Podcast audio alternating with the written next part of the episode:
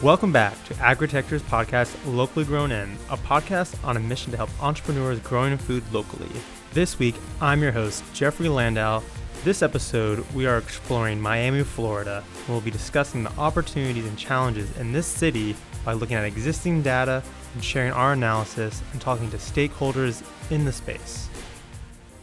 I'm here with Brianna Zagami, my co host for today's episode. Brianna, how's it going? It's going great. We just got back from a week in sunny Miami, Florida.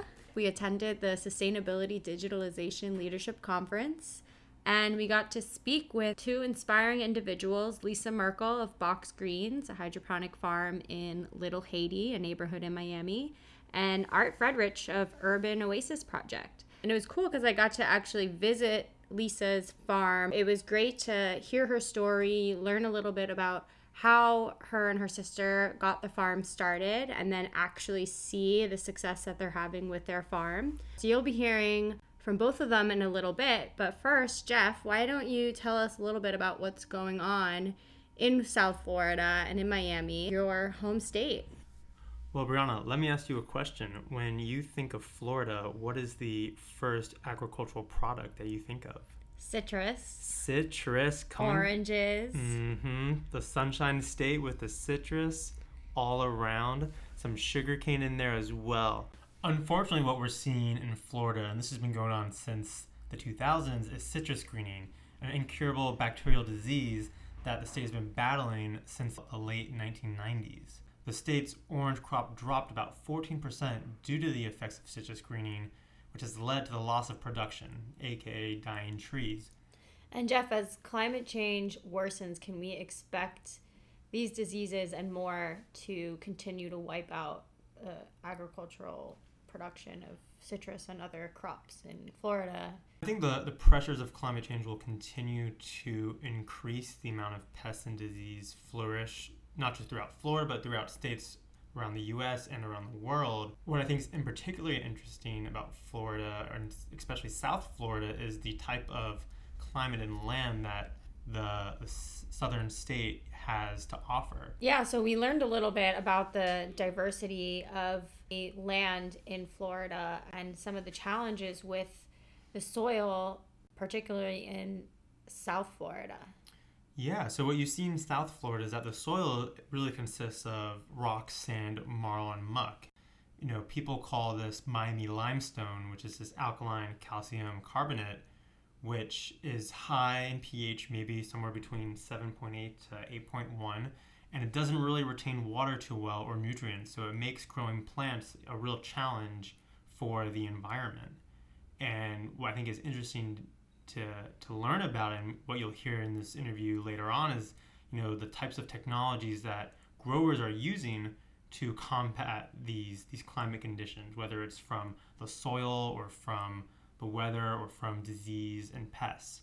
And i think what you'll hear from box greens from lisa merkel is you know how they're using controlled environment agriculture to mitigate some of those issues so they can produce produce for their community and for their customers so, why does the hospitality industry in Miami make this local food movement more valuable? What we're seeing in the, the hospitality industry, and I think this is for lots of different industries, but particularly for South Florida, is that, you know, lettuce salad mixes are typically a cold weather crop. And in South Florida, those are pretty difficult to grow given you know, the heat, the humidity, and when you're looking at hotels, cruise ships, any type of hospitality business, the economies of scales that they're dealing with, the quantity that they need to supply to their customers is is quite large. So if you're looking at local production, you know, you might not be using a traditional soil-based cultivation system because of the the soil and the climate of South Florida, but what you could do is create a controlled environmental agricultural system, such as a greenhouse or maybe even a vertical farm, that can produce the yields that these customers might be willing to purchase at. What's interesting about Miami and Miami Dade County, which the city of Miami is a part of, is that they only allow permitted farmers markets to take place in these urban center districts. Now, there are only 12 of them within the county, and it's quite limiting in the growth of the urban agricultural food movement if you can only have farmers markets in specific areas that only certain residents have access to. So, how can cities, especially cities that are trying to bolster and improve local food infrastructure, how can they create policies that cultivate and foster growth and development when it comes to food production? I think Brianna, you know, we you and I could talk about this all day about the challenges South Florida is facing when it comes to urban agriculture. But let's dive in with our interviewees and hear straight from the local leaders and let our listeners decide on how they can learn from these experts in the field. So I think with that, let's turn on over to the interviews.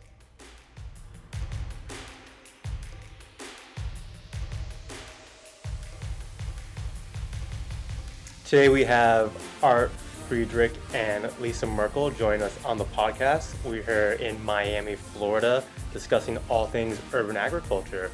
Art, Lisa, thanks for joining us. Absolutely. Thanks for coming to Miami. Yeah, all it's the way. October and it's hot. It is hot. Um, I guess to kick us off, maybe we'll start with you, Lisa. Would love to hear more about your story, the company you founded, and take it from there. Sure. So I'm co founder of Box Greens. We're an indoor hydroponic farm based in Little Haiti, which is a historically underserved neighborhood in central Miami. We take used shipping containers and convert them into fully operational indoor farms that grow lettuce. Eight different varieties of lettuce, and we also have the capacity to grow microgreens, which we do a few, and herbs. So we take these shipping containers and outfit them with racks and LED lighting and an HVAC system and an irrigation system to control an environment to create an optimal environment for the plants to grow. And each container produces up to 800 heads of lettuce a week. Wow. That's incredible. It's a lot of lettuce. Yeah. And it's incredibly beautiful. There's no pesticides, there's no herbicides. We monitor pH and nutrients. The nutrients aren't organic or not organic, they're minerals. We monitor everything using technology. Myself and my co founder felt it was really important that we have a basic understanding. So, in addition to the technology we use, we're also hands on and know how to mix nutrients and take manual readings. This type of farming uses 90% less water than traditional agriculture. One container takes up a footprint of 320 square feet, and it's the equivalent of one to two acres of traditional farmland. So we're able to sit on a small footprint in Little Haiti and we provide a hyper local product to restaurants and direct to consumer. So we're at the farmers market on Saturdays. Whatever is not reserved by chefs or already harvested that week for chefs, we pack it up, and that's our opportunity to work direct to consumer, talk to people about what we're doing and why, create an understanding around the value. And in that position, we also have a fresh, real food product that is accessible for individuals that are using SNAP benefits food stamps. So that's like a little snapshot of of what I'm doing down in Miami every awesome. day. awesome, awesome, awesome. And turn over to you, Art. Please tell us a bit more about the Urban Oasis project. Yeah, sure. Um, so I moved to Miami 10 years ago and was really shocked to find really no local food movement happening. Very few farmers markets literally three community gardens around the entire county. And I've lived a bunch of different places Boston, St. Louis, Cincinnati. And so it's just really surprised by that real lack um, of local food availability and a culture around that and of supporting local vendors and local farmers. So we started Urban Oasis Project to help build a, a local food movement and make it just begin with one that was accessible and available to everybody. So we've planted gardens with people at their homes as a way to kind of create food leaders in the community. And then we were asked to start a farmers market. So we did that and we made it a priority from the beginning to be able to accept SNAP benefits, food stamps, public assistance for, you know, the lowest income folks to be able to buy food. And then we got funding to be able to double the value of those benefits because we're really focused on making a food movement that's accessible and available to everybody. We really believe that good, healthy food is kind of a right for all people. So we've been running farmers markets for nine years. And that's really given us a platform to create a space to support local farms, actually create authentic farmers markets, which is really um, challenging to do. Miami is a very young city, a very new city, very rapidly changing city, really trying to build an economic base for themselves, which a lot of times farming is not considered part of that. And the county has a long agricultural heritage, and we're really losing that very rapidly. The forces of gentrification are moving around the city very quickly. And typically, it's not seen that there's a lot of money in agriculture. So we're losing our farmland rapidly. So there's a lot of mixing challenges going on. Yeah, you know, I think those challenges we're seeing across the board, you know, throughout the US and in other parts of the world as well. And I think that leads me to my next question for you, Lisa, is you know, why what made you and your co-founder get into this business? Yeah, so our backgrounds, neither one of us were farmers when we came to this business. Cheryl, my partner, has a background in food distribution. I have a background in fashion and health and wellness. I'm a certified yoga teacher and health coach. So I've had an, an interest in food and where it comes from and how it affects the environment and how that environment affects our health. Cheryl came to me with a video of a company that takes shipping containers and turns them into farms. I was like, whoa, that's so cool. You could create a, you could grow lettuce in Miami, Florida year round, which is not possible without a controlled environment. And one thing led to another, and we dove into research. I visited farms, a lot of farms on the Northeast, both indoor controlled environment farms, but also urban farms to investigate what individuals were doing, were successful and failing. By luck, we were introduced to an engineer who's a product designer by trade, but had actually designed one of the first box farms. And I use the term box farm to talk about one of these shipping containers turned into a farm. And he now just travels all over the world building indoor farms, and he agreed to design and work with us. And he continues on board as an advisor and a consultant. At the time, I was living in New York City, facing, dealing with some health challenges. I was diagnosed with cancer, and developing the business and the business plan was a way my business partner, my sister, convinced me to move back to Miami. And then a way to get into community and things that I'm passionate about that have a real purpose. So we use the business as a platform to talk about cl- the climate crisis, which is affecting Miami. I don't want to say in a unique way, but in an exceptional way. And we use it as a platform to talk about food access you know, we actually are we set up at Arts Farmers Market on Saturday, and it's like coincidence that we're here together. But the attraction was that they're set up to take these benefits, and that creates a sense of access to the food that we're growing, and ultimately. We want to be able to scale and get to a point where it isn't a luxury product for chef driven restaurants, but it's a healthy food source that is better for the environment and good for people's health. Well, that's definitely incredible to hear, you know, your own personal story and the challenges that you face in developing this business, given that we you know are in this emerging new niche of urban agriculture from a commercial aspect. And I think going over to you, Art, you know, what kind of challenges have you seen trying to establish a farmers market in South Florida? And maybe talk about the type of individuals that attend the market and you know, how you engage and interact with them on a a day to day basis. I think also like how how you basically had to start this movement down here. So what were the challenges in starting a local food movement? Yeah, um, well, I mean, first I want to play off of what Lisa brought up about climate change. I mean, that's such a huge issue. You know, we really wanted to start what we were doing to focus on kind of our three pillars, which is environmental sustainability and public health and creating a local economy. So that's kind of the three things that we always are trying to bring together with our work. So being able to support small farms, new farms, and innovative farms like Lisa's Box Greens is, you know, really at the core of what we're doing. We see a lot of people that are very interested in those things and in sustainability and it's been you know a long process of kind of uh, bringing those people together at the farmers market. And the, the market, in a way, gives them a voice and, and helps them find community to work together, create collaborations, and, you know, kind of live out some of their ideals of having less of a negative impact on the environment, being able to support, you know, local people that are trying to innovate. But there's been definitely roadblocks. I mean, the policy is always a huge issue. So when we started, there wasn't a farmers market ordinance in the city or the county that allowed farmers markets.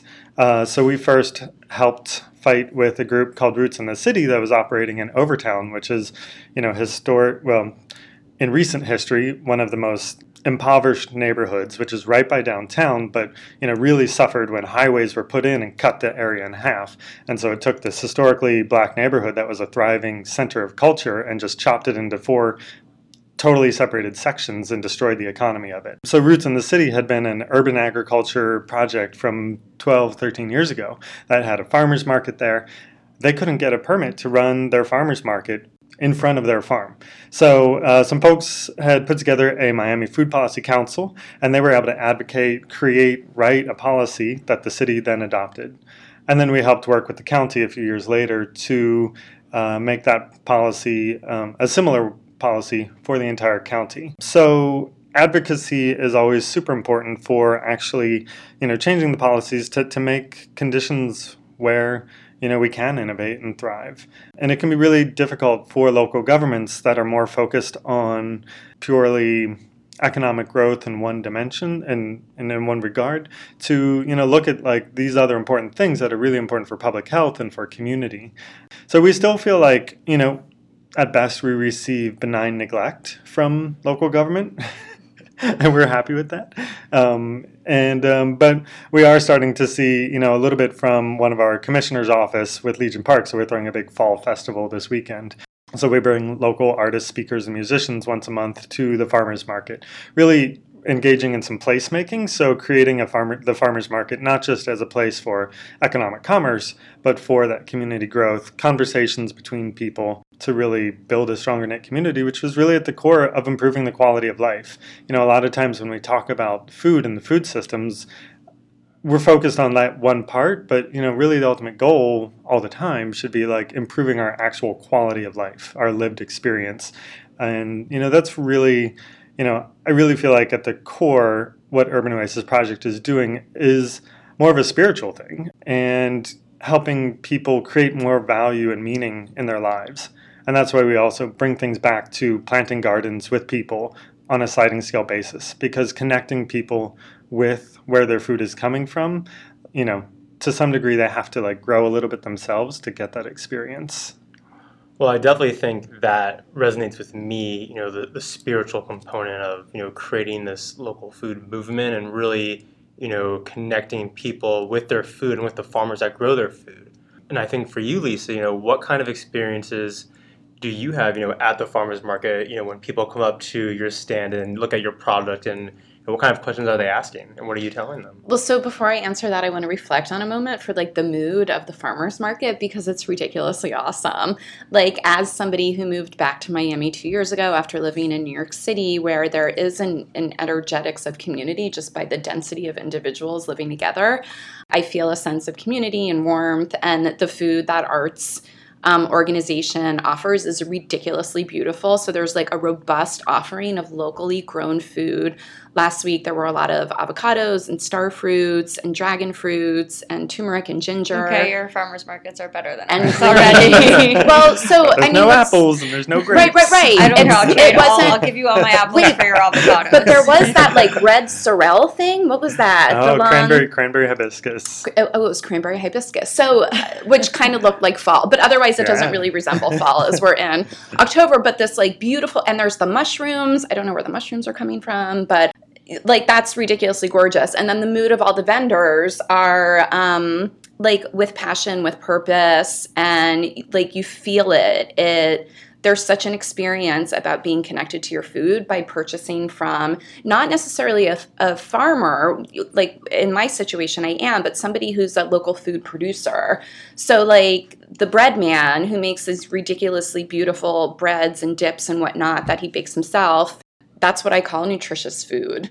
right it's not like gluten or gluten free or whatever. It's just like made with heart and soul. And I walk up and he's like, You got to try this, you got to try that. And I'm going to save you one of these. Don't forget when you come back. And so it's just an exceptional experience. I We wake up at 6 a.m. on Saturday to like load up the car to come out. And like I love it. I love it. It's just a great part of It's what an we're doing. exceptional community that's grown, especially. I'm, I mean, I'm just so proud of the international representation. I mean, so many immigrants. Most of our vendors are people of color. A lot of gay and lesbian, trans folks that are vendors and working at the market. And so, you know, we're super proud of that diversity. And it Mhm. really reflects the community of Miami and the spirit of Miami, yeah, too. and it's like super inclusive. Like I feel super like everyone coming in feels super welcome. So that's that explains our experience. Mhm. We in four weeks we've developed a following and we sell out before the market closes every week. Individuals are super super engaged. So I, you know, someone walks by, like, hey, you want to try a sample? It's fresh, local lettuce. It's the farm is down the street. Here's a photograph. We grow in a shipping container. Here's what it looks like. This is how hydroponic farming is different, and they get to taste it and they taste the difference. I try to get kids to try it. I have So like there's a whole educational component to your it's side. i mean like i'm just so into it i can't help it Mhm. i started a little instagram like insta story section that's i call it little lettuce lovers and it's just i try to get because I, want to take a picture i try to get little kids to eat it and then the families get engaged and like how do you get your children to eat fresh fruits and vegetables and what else is here? And did you see like art has star fruit and it's you know like that's a really great fruit for kids. And we really use it as an opportunity to educate people about what we're doing because our purpose is to create value, to understand where the food is coming from and maybe inspire people to understand like why that is important to ask that question. I usually drop like the truth bomb and I say, you know, the lettuce you get at the grocery store was grown in California probably 3 or 4 weeks ago harvested.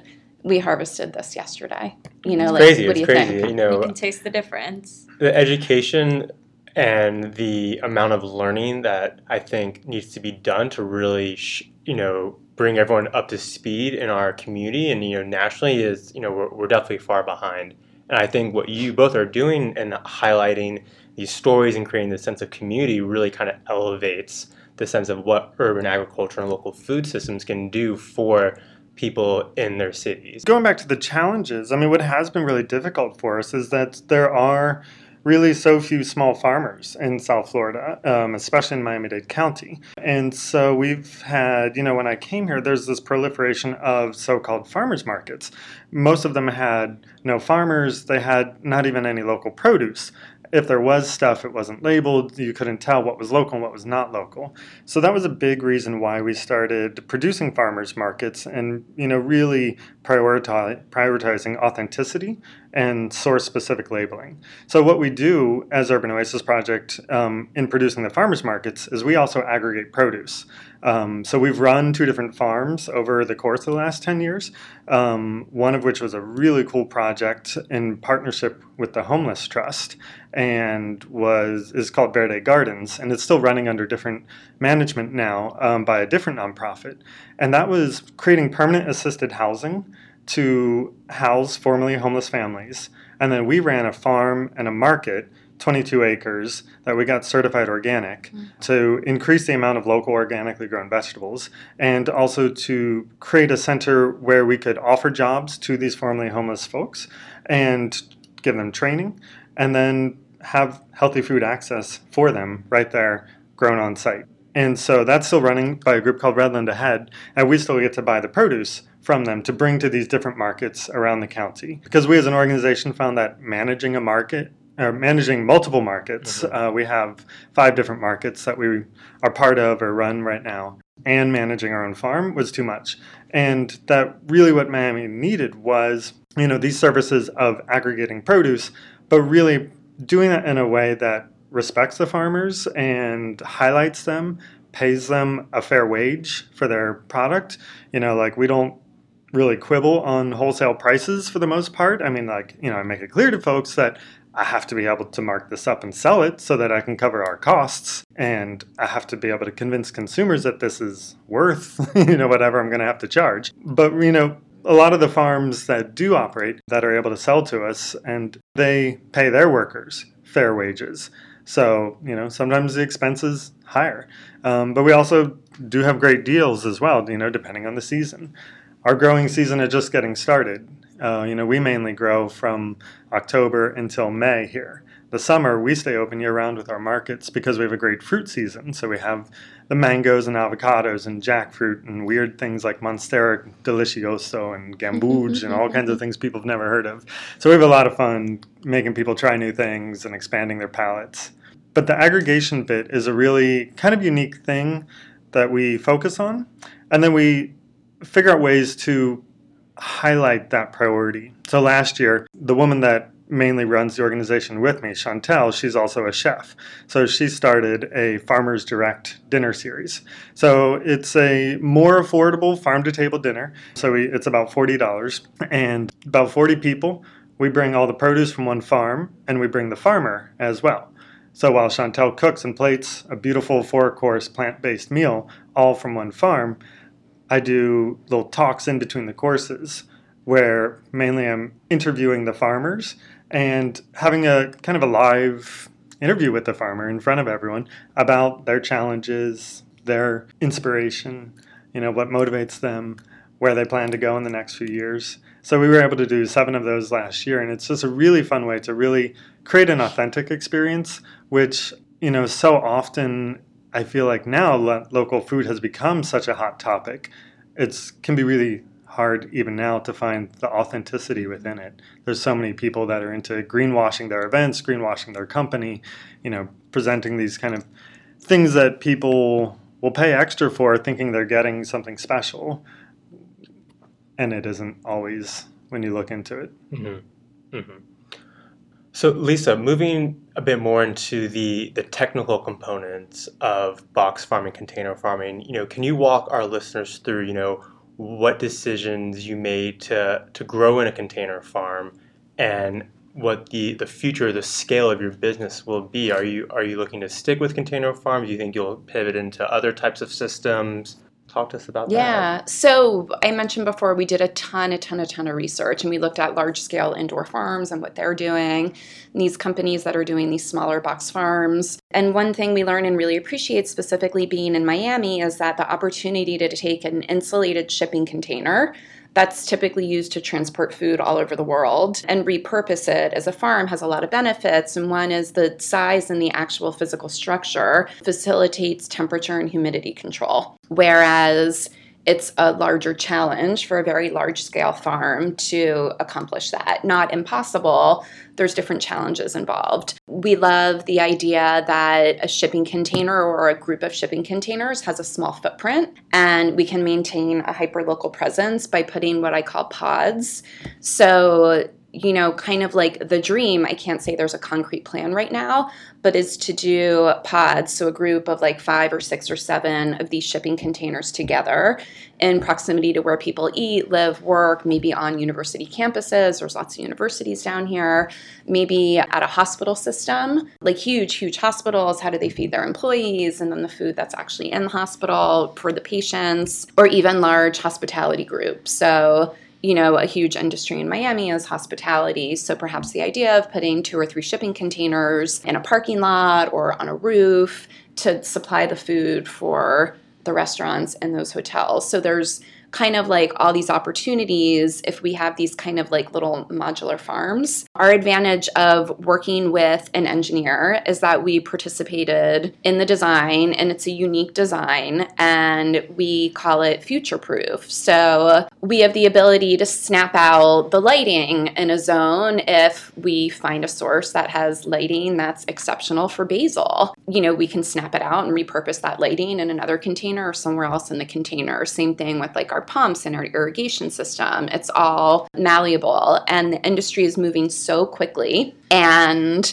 you know that's across the whole chain within the industry so it's like the people that are making the lighting to the people that are providing the expertise around the growing like there's a gazillion resources to help with the technology we use in the container or even an online university that turned us on to growing microgreens, which we kind of taught ourselves via YouTube. So that's kind of like some unique aspects, and that's specific around the shipping container. We're not, you know, like married, married to it. Should an opportunity show up where we have opportunity to move into a large warehouse and you know, we decide to work with our engineer to kind of suit that space or that need, that's an option as well. It's also with shipping containers, we could actually drive them into a warehouse Mm-hmm. And mm-hmm. park them off in a corner. They're also stackable, and that's relevant to, you know, a smaller footprint and providing food where people live, eat, work, play, love.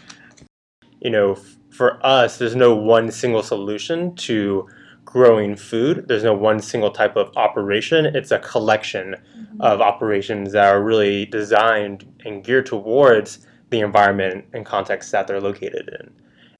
You know, another question for you both is, you know, for the aspiring entrepreneur that's looking to start their first farm or is looking to revise or create policy or f- create a farmer's market, you know, what advice would you give um, in accomplishing these these feats?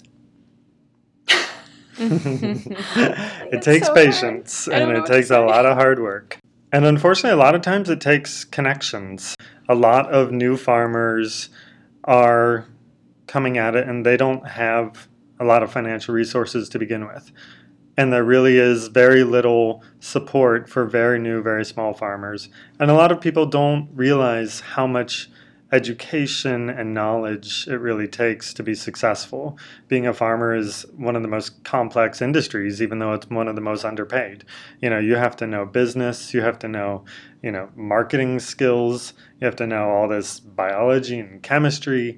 I mean, there's so many different aspects to it. It can be mm-hmm. really challenging. So, what comes to mind for me is the mood of service. For an individual to step in and say, Here are my talents, and here's where I can fulfill a need. And when I say service, I don't mean work for free and live on an ashram, although that might be a great way to gain experience, but really hone in on like what your skills on and, and how that can help people. And then on top of that is calling in advisors and a support network, which is similar to what Art was saying. But I think, you know, we're on a wave right now. It's incredible. The demand is way beyond what we can actually provide. So we're strategizing how to grow. Ton of support. And we've proven that what we are doing is actually of service to the community in multiple ways. And that's how we have kind of garnered that support and the resources that we can, you know, move forward and take another step and begin to expand. You know, the opportunity to attend events like this, SDL, and connect and inquire and learn and be inspired, I think is an aspect that is part of that whole like creating a team of advisors around you. That's awesome.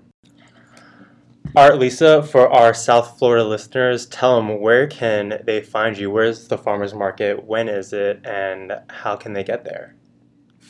So for direct to consumer, we're at the Legion Park Farmers Market every Saturday from 9 a.m. to 2 p.m. And that's Arts Market. Yeah, and that's at 66th Street and Biscayne Boulevard. And then Urban Oasis Project also has other markets. We have Market Mondays, uh, Monday nights at the Arsht Center, so that's 13th and Biscayne. Uh, we're at the Tropical Park Farmers Market every Saturday as well from 9 to 3. On Sundays, we're at the Surfside Farmers Market out on North Beach in Surfside. And then we're going to be opening a new market real soon at Vizcaya, beginning in January. Awesome, awesome. Well, nope, go, Go ahead. ahead. So I didn't. So we're served at restaurants. That part I didn't mention. Yeah, so which restaurants? We well, we highlight on Instagram who we're with. We're really proud that we're serving at Zak the Baker, um, which everyone in Miami knows. And there's a storefront down in Wynwood. Um, and then there are a handful of other chef-driven restaurants that we are supplying, and we post that on Instagram. What's your Instagram handle so everyone can follow? Box Greens, B O X G R E E N S. All right, awesome. Well, listeners, you heard it here for our South Florida listeners. Make sure you check out both Art and Lisa. We have Lisa with Box Greens and Art with Urban Oasis Project. Thank you both for joining us today. Thanks, guys. Thank you. Thanks. Thanks again for tuning in to Locally Grown In. Thanks, Jeff. Always a pleasure hanging out with your fam in Florida. Brianna, it was an absolute pleasure. I hope to all our listeners they enjoy this episode of Locally Grown in Miami. Please make sure to add us on Facebook, LinkedIn, Instagram, Twitter. We want to hear from you. We want to hear your thoughts, comments, feedback, critiques. Let us know.